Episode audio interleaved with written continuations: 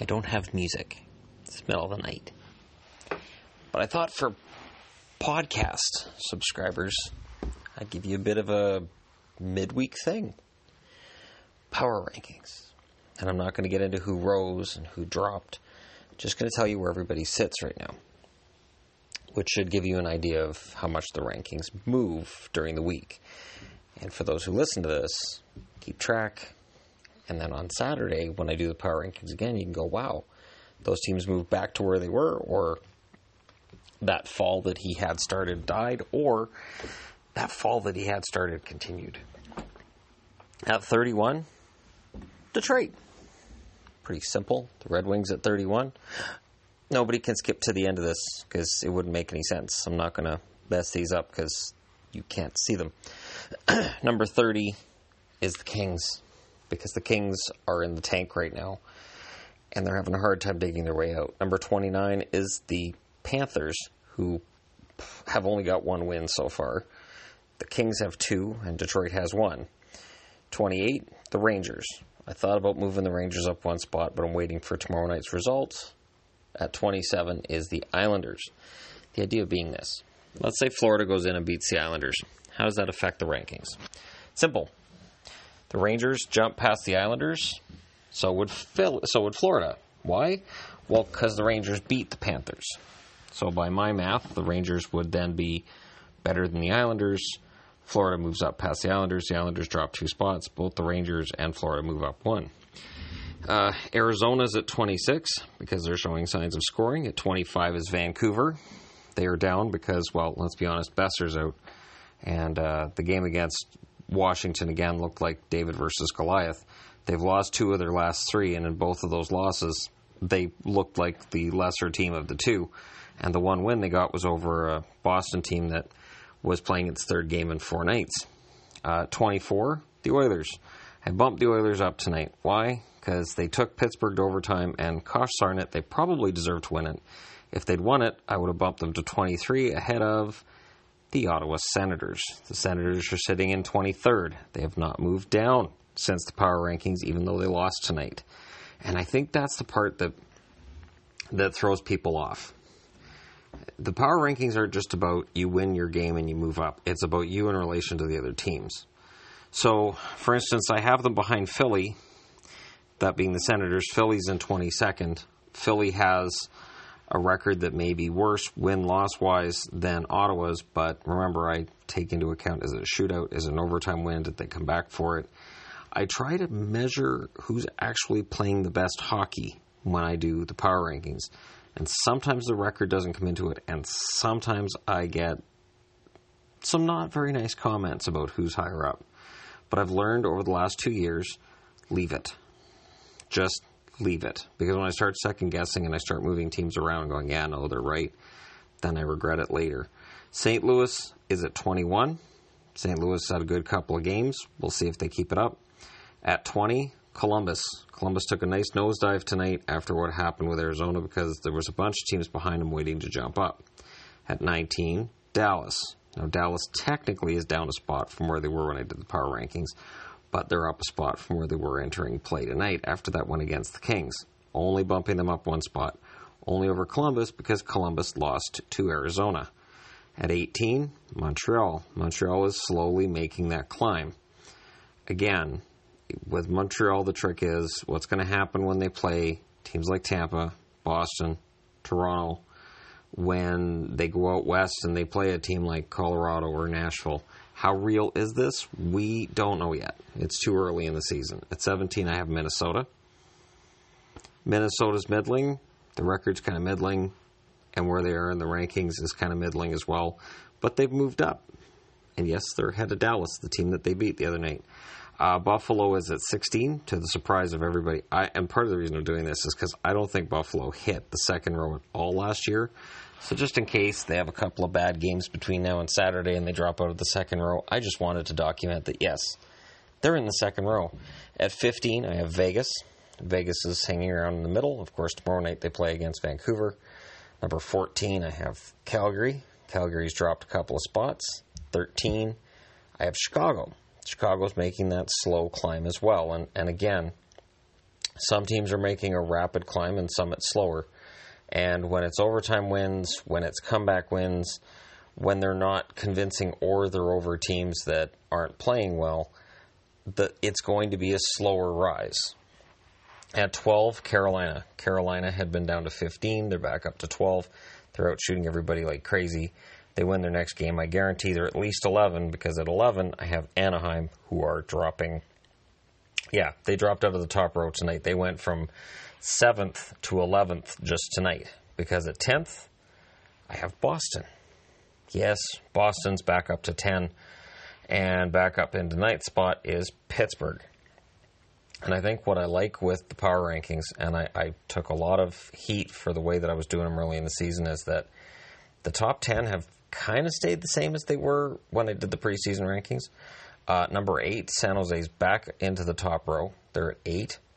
Washington is at seven. Washington, there's risk there in that uh, if they lose their next game, they probably drop out of the top row just because San Jose is playing well and Pittsburgh's starting to show signs they're waking up. Uh, New Jersey's at five. I know that's high, but New Jersey was so darned impressive in their first four wins. And while they have lost their last two games, on that small sample size, I still think they're the sixth most impressive team in the league this year. However, uh, again, a couple of losses, and they'll be right out of the top row. Number five, I have Winnipeg. Number four is Toronto. You'll notice no changes here. Three is Tampa. Two is Colorado. And number one is still Nashville. Know, Nashville lost tonight, and they lost at home. They lost a two goal lead to San Jose. So here's the trick. Tomorrow night, we have a, a Colorado Avalanche game and if Colorado wins it, then odds are, depending on how that win occurs, um, what whether it's you know uh, a shootout win may diminish their chances of being number one. But if if it's a win in regulation, let me just take a quick look at the board, and it is against Tampa. They win at home against Tampa tomorrow. Colorado will move to the number one spot. They'll be seven, one, and two. Nashville with the loss tonight drops to seven and two. I am perfectly fine with Colorado being number one on the board. And that's the the one thing that I, I try to impart when I do my rankings. And, and I know people get emotionally into it because it's like, that's my team. He's talking about my team. He's got my team in, in 17th spot. Why is my team in 21st? This doesn't make any sense. The board changes every night. And I base it on, okay, who won their game over a better opponent who won their game more impressively. Uh, did you need a shootout? If you needed a shootout, I'll treat it like a tie. If you got a tie against a team that's, say, Tampa or Nashville, that's going to be more impressive than if you got a tie against, say, Ottawa. It won't always reflect who has the best record. It won't always reflect who's number one in the division, who's number two or number three, because as the season rolls along, the team that's playing the best may not be the team that's leading the division. And that's that's what I try to do with it. It's it's a challenge. There are times that I look at the board and I say, "Oh, that team's way too high," and I do. I, I call it a market correction. I did that with St. Louis a couple weeks ago. I was like, "Yep, market correction." Uh, Dallas last week, market correction, where uh, that nosedive happens. And a nosedive for me is is moving a team down five spots after a loss It's where it's like, yeah, they're they're not playing well right now. So for and and the other thing is that for Dallas and St. Louis in particular, for them to dig their way back up from that market correction is going to require a lot of work because there were things I saw in both teams' games that uh, made me nervous. So even though St. Louis comes out of Winnipeg um, with a point, I look at that and I say, yeah, but they probably should have won that game. And and the win over Toronto, as impressive as it was, is kind of this this island in the middle of their season so far, and it doesn't seem to tell the whole story. If anything, it tells the story of Toronto maybe taking them lightly when they shouldn't have. And here's the rule: you don't take anyone lightly. Even number 31 on the board, Detroit, they can be dangerous and I try to watch as much of every team as I can. But here's an example of how Um, what I'm watching may surprise people. Tonight, I watched mostly Arizona in Columbus. Yep. Uh, Dallas was playing LA, saw very little of that game. I watched uh, probably about a half a period altogether uh, with flipping back and forth. Um, and then I watched the second half of the second period and the third period of Edmonton and Pittsburgh. I flipped around. I'm always changing channels, but I try to focus on one game because I find that if I'm just flipping channels constantly, I don't see anything. I don't see goals. I don't see any controversial plays. I don't see anything. I'm, I'm guaranteed to miss every goal. I'm guaranteed to not know what's going on. I may lose track of a game because when you've got six or seven games on at a time, it's easy to lose one. It's easy to, after about an hour, go, oh, crap, Carolina's playing Dallas. I forgot all about it. So I do my best to to change channels here and there, uh, keep track of scores uh, using the NHL app. And if I see a score that seems odd, I will switch over to the game that has an odd score to try to figure out what's going on. Uh, usually, if a game's got an odd score where the underdog's got a 3 0 lead, the announcer will not shut up about it. So, pretty quickly after tuning into the game, I will have a good idea of what's happened. Whether it's bad goaltending, it's opportune shooting, it's just a team getting dominated, I'll have a really good idea what's happening. So, there you go. The power rankings for the middle of the week. And uh, for you guys to know where everybody is, you'd have to listen and write them down. Back in the day, I used to listen to radio, and you had to pay attention. You had to write stuff down. Now you can just cheat. You can just go onto a YouTube video and just flip to the end. That's why I do what I do. So if anybody's listening to this and they're like, hey, man, you know, Shannon seems like he does a good job with his power rankings, but that Dick movie does at the end where he moves all the teams around. I do that because I got tired of arguing with people.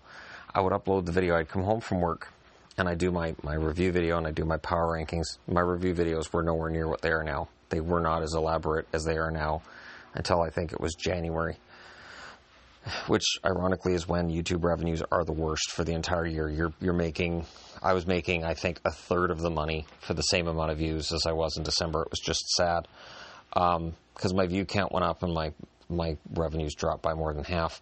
But uh, it, it's, it was weird because I would post the video, it would go live at say 11:46, and 11:49, I would see people saying, "This team's at number one. You're an idiot." I'd be like, "Wait, what?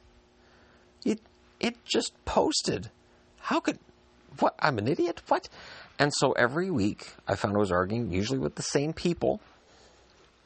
Very often, fans of a certain team from a certain city of Toronto that would be very, very vocal about where I had their team that week. So eventually I'm like, you know what? Screw them. So before the video would end, I would move the teams around. And I would usually make sure that I had Toronto in a ridiculous spot, really, really low. And then I would reset and I would talk as if these are the real rankings. This is it. Look at the rankings. Look how amazing they are. And so those same people would be like, Are you on drugs? Those teams are the top three. You're an idiot. I'm unsubscribing. And people would call them out on it.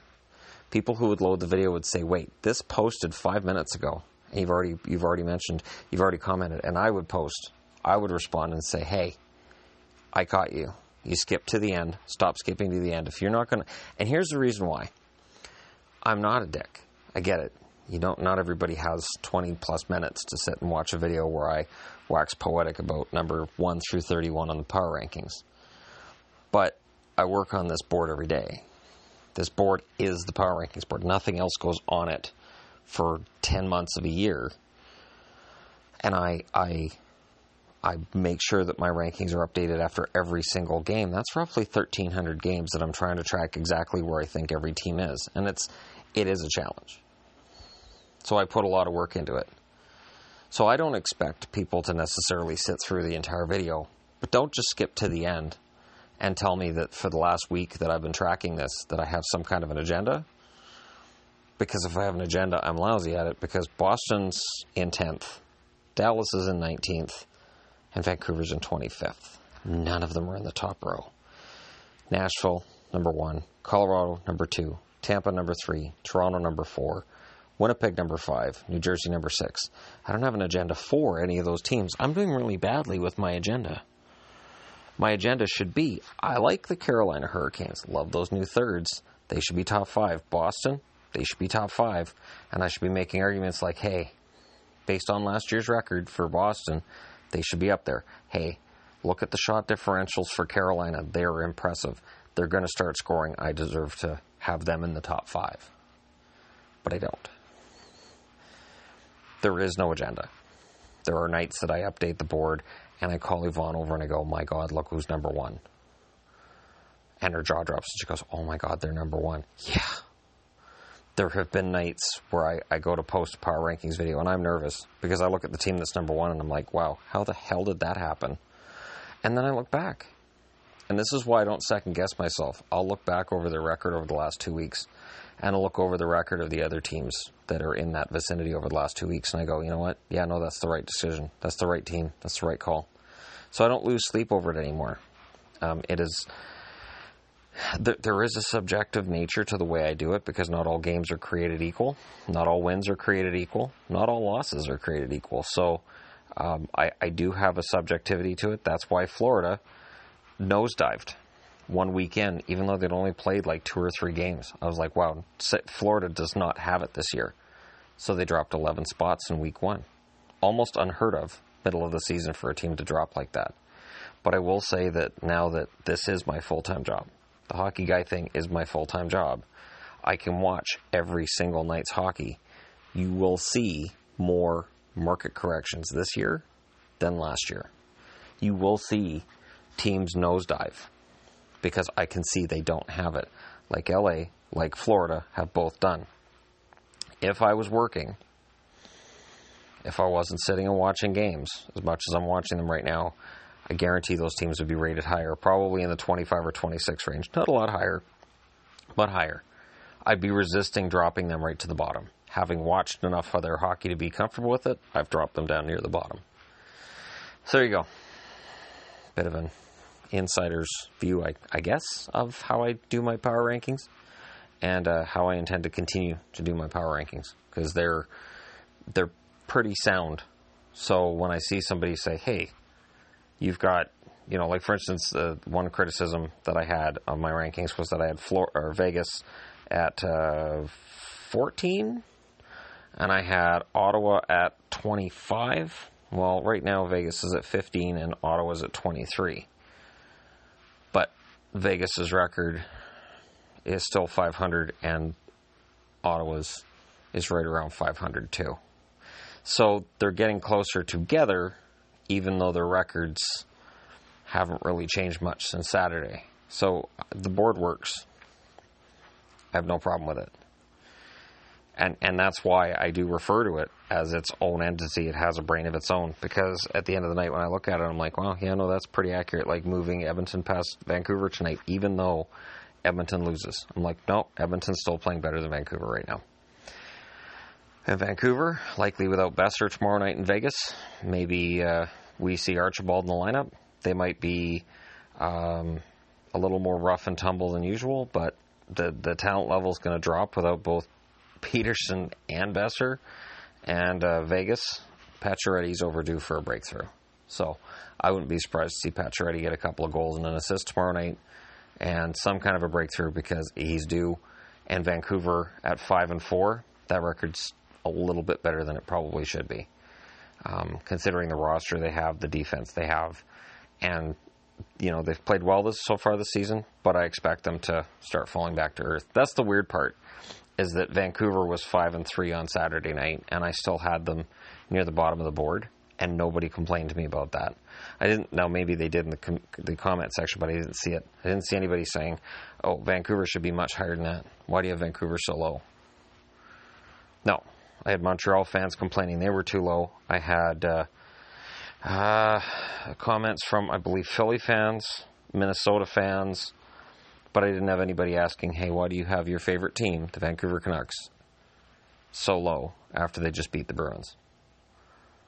Why are the Bruins still in the top 11 and Vancouver is way down, even though Vancouver just beat Boston? And the answer is because one game depending on the result of the game, overtime win. Did the Canucks dominate? No. So, yes, they won. Yes, Boston lost another one on the road. Boston dropped seven spots in a week. It was a bad week. It does not mean that Vancouver is a better team than Boston at this stage. So there you go. All right, now I'm going to stop. But uh, thank you guys so much for for for listening. Uh, appreciate all my podcast listeners out in listening land, and uh, I I did enjoy the cacophony of podcasts that was posted the other night, and uh, we will do that again. I'm deciding how to structure it. There will be a structure to it going forward. At, at some point, we'll figure out some kind of a structure. Um, we're all just you know figuring it out as we go, but it is a fun thing to do. Uh, Yvonne and I aim to do it once every two weeks. I'm I'm thinking it could be more frequent than that. There may be some some nights where it's sort of an improv thing, and I just post post one. Um, you know, these are people that have me added on Skype, so at any point in time, I can just ring them up and go, "Hey, do you want to sit in and talk hockey for a while?" So there you go. Thank you guys so much for listening. If you haven't subscribed to the Hockey Guy channel on YouTube, feel free to do so. And I'll talk to you again soon.